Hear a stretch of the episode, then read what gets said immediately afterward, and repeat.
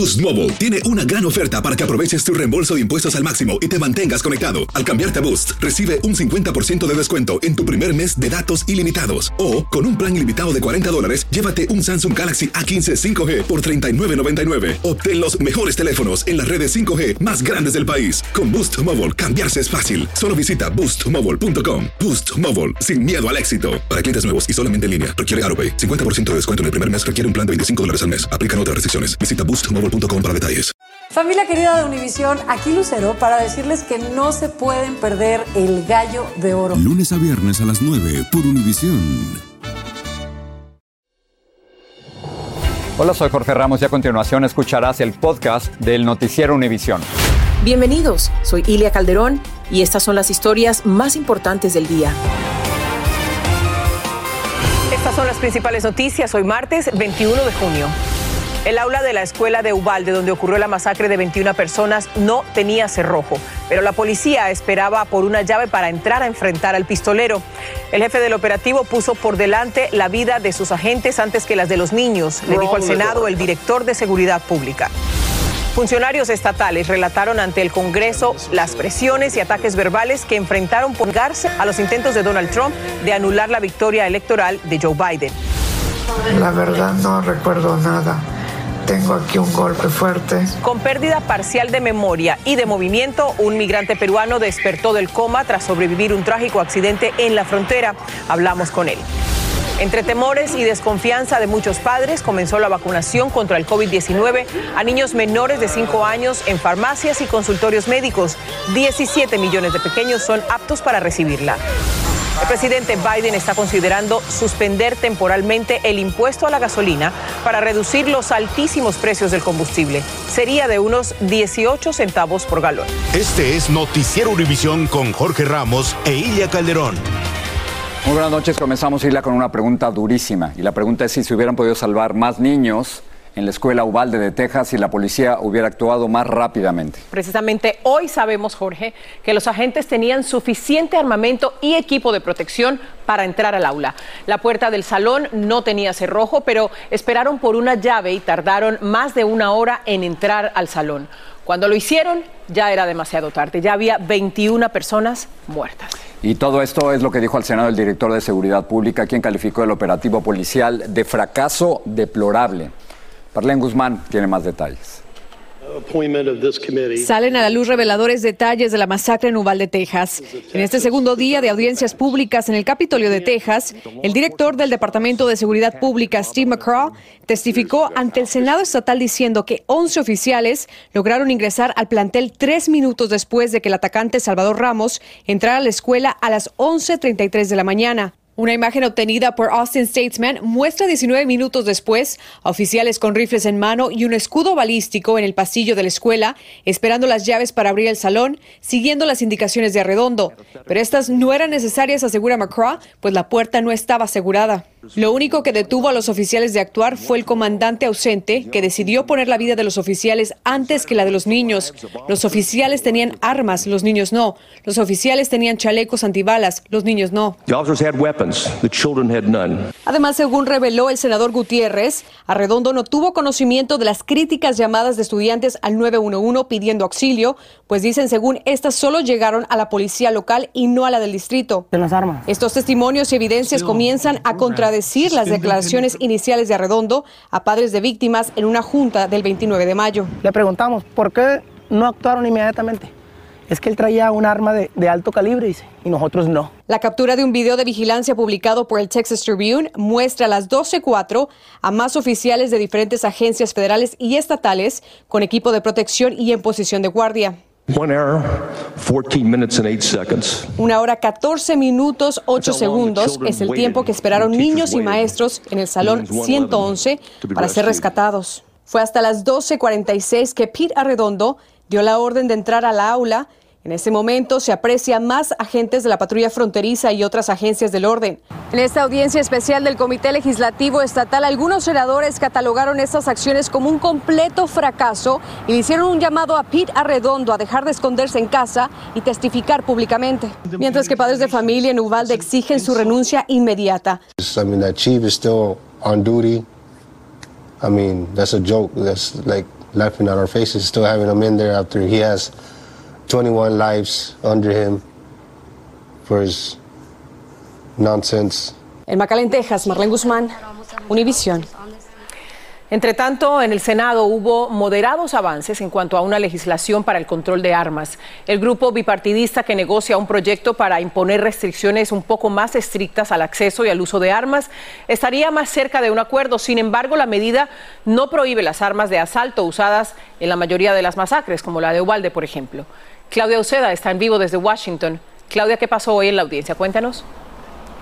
Ilia, después de unos impases, todo parece indicar que ya hay un acuerdo y es que eh, los senadores de ambos partidos están encargados, que están encargados de las negociaciones, indicaron en el Pleno del Senado hace unos minutos de que, eh, de que ya están en un acuerdo y que pronto van a dar a conocer lo que va a ser el texto legislativo. Y también indicaron de que esta semana habrá un voto. No dijeron cuándo específicamente, pero dijeron de que este voto va a ser rápido. Ahora, cabe recalcar que este acuerdo bipartidista no es una reforma de armas estricta, sino es una reforma de armas moderada. ¿Y pues qué incluye? Incluye fondos para que estados implementen leyes para que personas peligrosas no tengan acceso a armas. También incluye dinero para seguridad escolar y también salud mental. Además, eh, mejora también la revisión de los antecedentes para los menores de 21 años. Jorge, nosotros estamos pendientes de lo que surja a lo largo de esta noche. Regreso contigo. Claudia, llevamos décadas esperando esto. Gracias, Claudia. Hoy hubo una nueva audiencia pública del Comité del Congreso que está investigando el ataque al Capitolio del 6 de enero del 2021. En esta ocasión se escucharon testimonios de funcionarios oficiales, incluidos republicanos, que fueron intimidados por el entonces presidente Trump para que cambiaran el resultado de la elección. Desde Washington, Pedro Rojas nos informa qué quería Trump.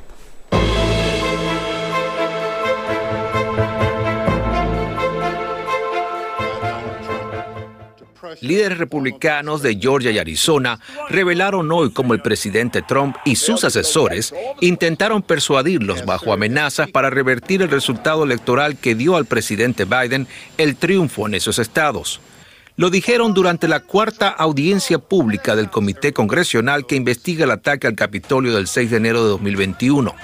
Abogados dicen que los testimonios están sustentando con pruebas irreversibles. ¿Qué pasó? Qué dijeron los testigos, qué fue lo que ocurrió, quién lo dijo, cuándo lo dijo, por qué lo dijo, todo eso, los hechos nada más.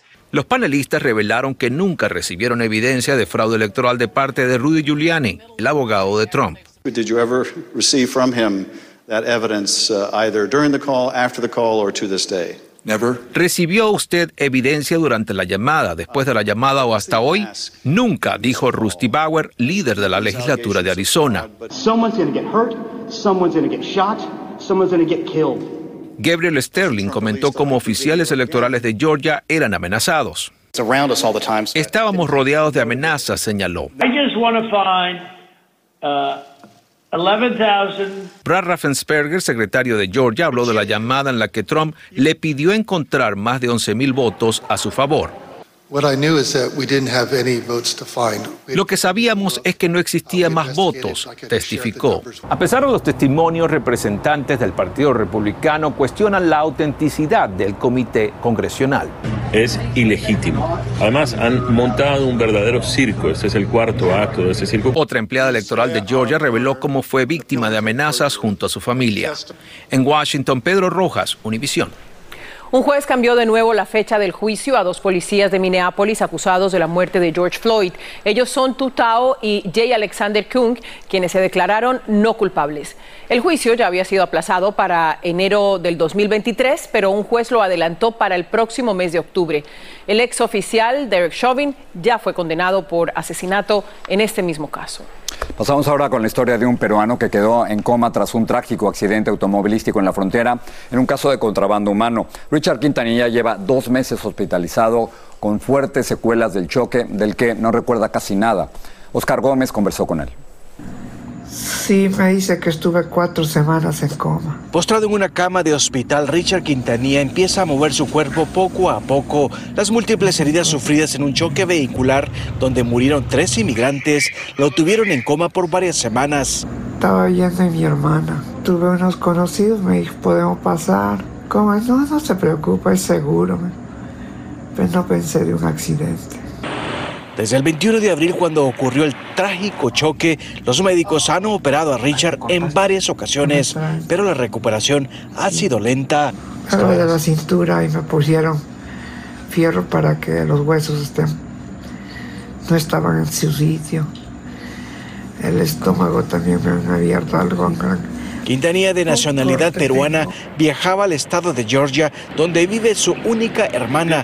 Desde que ocurrió el accidente, solo un sobrino lo ha visitado. La recuperación de Richard ha sido lenta y dolorosa. Hoy sentía un fuerte dolor en el estómago. A pesar de que ya empezó a caminar, el médico aún no le da de alta. Ahora vamos a ver si es que se le puede ayudar a ver cómo va a salir del hospital. La vida le está dando una segunda oportunidad. Dice que los golpes que recibió su cuerpo le han provocado pérdida de memoria. La verdad no recuerdo nada. Tengo aquí un golpe fuerte y no recuerdo, se me olvidado, está tipo en blanco en la cabeza. En un correo electrónico las autoridades actualizan el caso y dicen que la patrulla fronteriza está investigando el choque como tráfico de personas, mientras que Kevin Ávila, conductor del vehículo, permanece en la cárcel y enfrenta tres cargos de homicidio.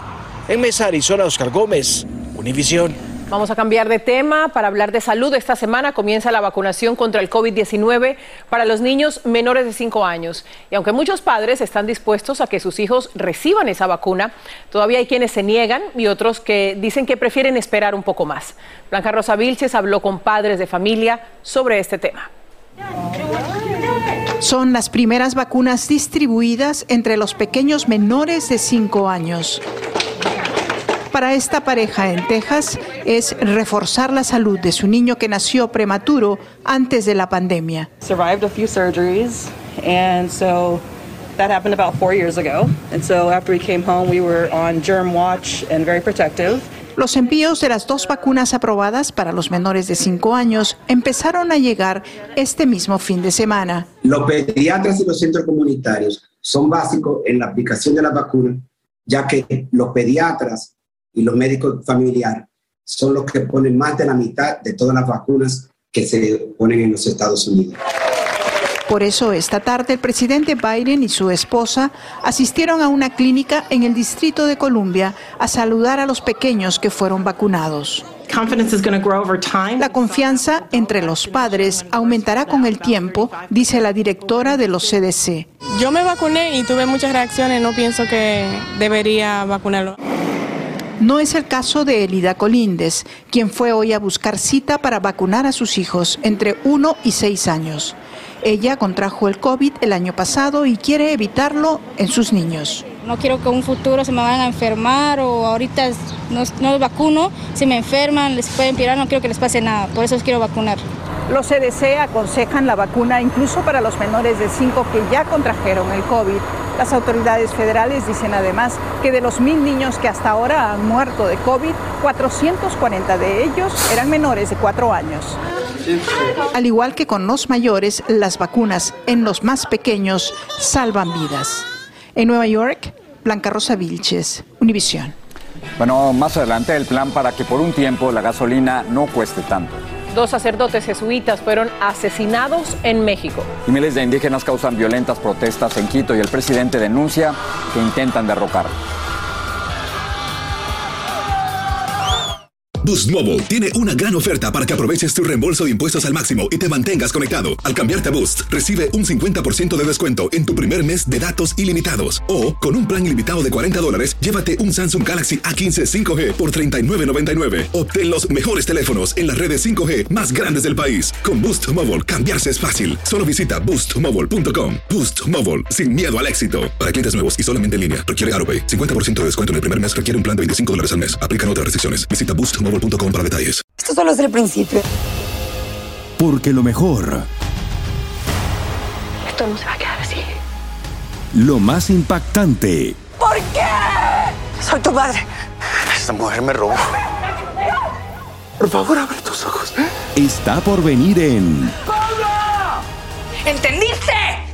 Tu vida es mi vida. De lunes a viernes a las 8 por Univisión.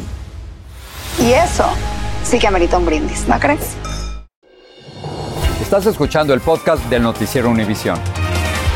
Un avión procedente de Santo Domingo se incendió en el aeropuerto internacional de Miami luego de que colapsara su tren de aterrizaje. El avión de Red Air realizó un aterrizaje de emergencia con unas 126 personas a bordo, incluidos 11 miembros de la tripulación. La aeronave derribó una torre de comunicaciones y se desvió hacia la hierba. Los equipos apagaron rápidamente el fuego y evacuaron el avión. No se reportan heridos de gravedad. Bueno, el próximo 4 de julio es el Día de la Independencia y millones de personas, por supuesto, van a viajar. Y por eso el presidente Biden está considerando eliminar temporalmente un impuesto a la gasolina. Luis Mejid nos explica cómo funcionaría. La AAA pronostica que el número de conductores batirá récords el feriado del 4 de julio. Aunque los altos precios de la gasolina se sienten, no los forzarán a quedarse en casa. Usted está en la nube, vea, ahorita le estoy metiendo 50 dólares de gasolina y este como que no le haga cosquilla a mi carro. Quizás no lo haya notado, pero en los últimos días el precio del galón bajó unos pocos centavos. Esta semana el presidente decidirá si puede hacer algo más, eliminando temporalmente los impuestos federales a la gasolina. De quitarse el impuesto, quienes manejen camionetas pueden esperar un ahorro semanal estimado en unos 5 dólares con 52. Los conductores de minivans, unos 3,68. Y quienes manejen automóviles pequeños, poco más de 2 dólares con 20. No dejaría de ayudar un poquito. Actualmente el impuesto federal a la gasolina es de unos 20 centavos por galón, pero eso no significa que los consumidores necesariamente vayan a ahorrar 20 centavos. Todo depende de si las compañías petroleras deciden absorberlo y el ahorro sería todavía menor. De cualquier forma, es mejor que nada, aunque claramente no es suficiente. Es una medida, di- yo diría temporal, pero no es una medida que resuelve el problema. El problema está en la producción, que no ha aumentado en forma suficiente. Hoy la forma más rápida de aumentar la producción es con la ayuda de naciones petroleras del Medio Oriente. Y donde está la clave en este momento es en esta visita del presidente Biden a Arabia Saudita. Yo creo que ahí puede haber una noticia positiva. Las reglas del mercado son claras. Mientras la demanda sea más alta que la producción, los precios seguirán subiendo. En San Francisco, Luis Mejir, Univisión. Dos sacerdotes jesuitas fueron asesinados en un templo del norte de México por varias personas que luego sustrajeron sus cuerpos. Así lo confirmó hoy el mismo presidente Andrés Manuel López Obrador en su conferencia matutina. El mandatario agregó que los agresores asesinaron a otro hombre antes de atacar a los religiosos. La congregación dio los nombres de las víctimas, pero no ofreció más detalles sobre los hechos. Bueno, las protestas en Ecuador empezaron en los pueblos de la sierra, pero ya llegaron a la capital, Quito. Las organizaciones indígenas tienen 10 demandas. El gobierno ha llamado al diálogo, aunque el presidente Guillermo Lazo dijo temer que lo que se busca es en realidad derrocarlo. Freddy Barros está en Ecuador. Miles de indígenas llegaron a Quito, la capital ecuatoriana, para protestar en contra del gobierno de derecha de Guillermo Lazo. Exigen el cumplimiento de 10 puntos que incluyen la reducción del precio de los combustibles, control de precios de alimentos, la reducción de los intereses bancarios, no incrementar la extracción de petróleo ni minerales. La protesta se inició el 13 de junio con el bloqueo de las principales carreteras de las ciudades de la sierra. A medida que pasaron los días, los enfrentamientos entre manifestantes y la fuerza pública tomaron más fuerza. La movilización es liderada por la Confederación de Nacionalidades Indígenas, CONAIE. porque el presidente o está con el pueblo o simplemente, si es que va con el Fondo Monetario Internacional, este pueblo levantado de pie, no vamos a permitir esta imposición. En un intento por contener la violencia, el gobierno decretó estado de excepción, declaró la capital como zona de seguridad y dispuso toque de queda en las noches. El presidente Lazo, en una intervención nacional de radio y televisión, hizo un llamado al diálogo y advirtió que quieren derrocar al gobierno. No podemos permitir que unos pocos violentos impidan trabajar a millones de ecuatorianos. No vamos a permitir que se enfrente pueblo contra pueblo. Aquí estoy para defender a Quito, Este es el mayor reto que afronta el gobierno de Guillermo Lazo. Ya en el 2019 la organización indígena intentó derrocar al gobierno de ese entonces. Ha habido ataque a la propiedad privada y pública, incluyendo el edificio de la Fiscalía General. Aunque ambas partes han manifestado su deseo de dialogar, este no se ha concretado y la violencia continúa en las calles. En Quito, Freddy Barros, Univisión. La familia de un veterano de la Marina estadounidense que lleva dos años detenido en Venezuela dijo que él, intentó quitarse la vida. Matthew Heath fue arrestado en septiembre del 2020 y el Departamento de Estado considera incorrecto su arresto. Su familia advirtió que la vida de Matthew Heath está en peligro inminente y que la Casa Blanca no ha hecho nada por su liberación. El presidente de Panamá, Laurentino Cortizo, anunció el lunes que fue diagnosticado con riesgo intermedio de un tipo de cáncer. En su caso, las células que crea la sangre en la médula ósea se vuelven anormales. Cortizo informó que se va a someter a una segunda ronda de evaluaciones siguiendo las recomendaciones de sus médicos. Esta noche en la edición nocturna hablarán sobre las nuevas directrices que revela la Asociación Americana de Pediatría sobre el sueño de los bebés. Si usted duerme con ellos en la misma cama, debería pensarlo dos veces. Y crece la preocupación en el norte de México por la escasez de agua. Miles de residentes se ven obligados a esperar en largas filas para llenar contenedores de plástico y así poder llevar agua a sus hogares. Culpan al gobierno de una mala planificación en las presas. Eso en la edición nocturna. Sigue este podcast en las redes sociales de Univision Noticias y déjanos tus comentarios.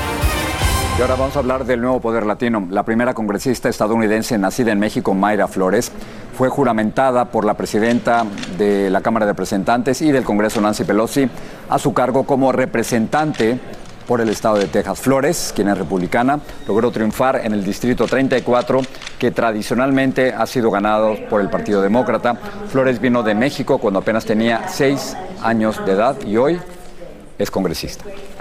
Bueno, vamos a cambiar de tema para hablar de las temperaturas, porque hoy oficialmente es el primer día de verano, pero desde hace ya varias semanas las altas temperaturas han estado afectando varias regiones del país. Y con todo esto llegan malas noticias. En Garris, Texas, por ejemplo, hubo una tragedia. Un niño de cinco años se murió tras quedar encerrado en el carro de su madre con las ventanas subidas. Viviana Ávila tiene la información.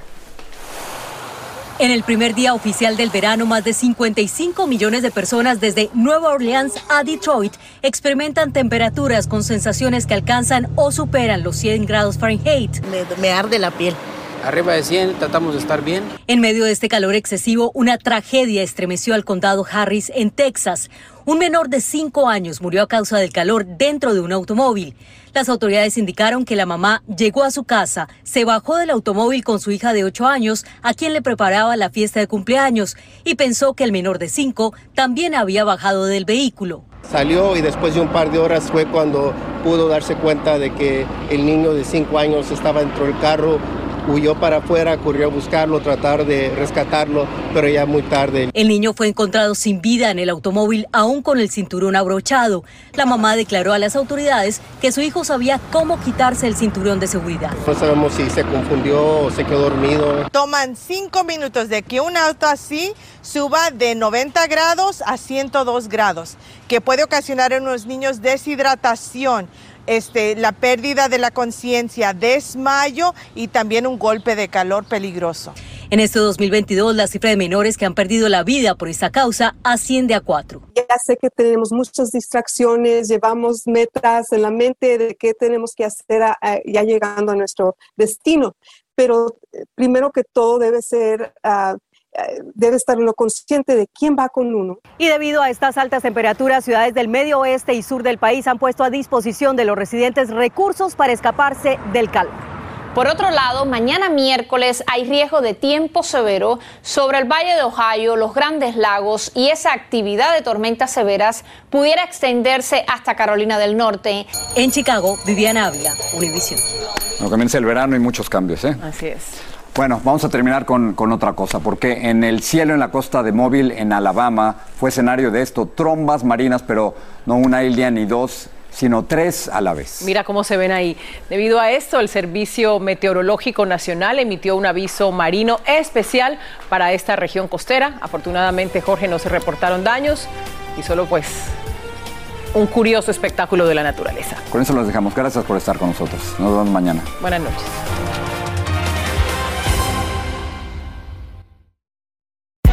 Hay gente a la que le encanta el McCrispy y hay gente que nunca ha probado el McCrispy. Pero todavía no conocemos a nadie que lo haya probado y no le guste. Para pa pa pa. Esto solo es el principio. Porque lo mejor, Esto no se va a quedar así. lo más impactante, ¿Por qué? Soy tu madre. Esta mujer me robó. Por favor, abre tus ojos. está por venir en ¿Entendiste? Tu vida es mi vida. De lunes a viernes a las 8 por Univisión. Y eso sí que amerita un brindis, ¿no crees?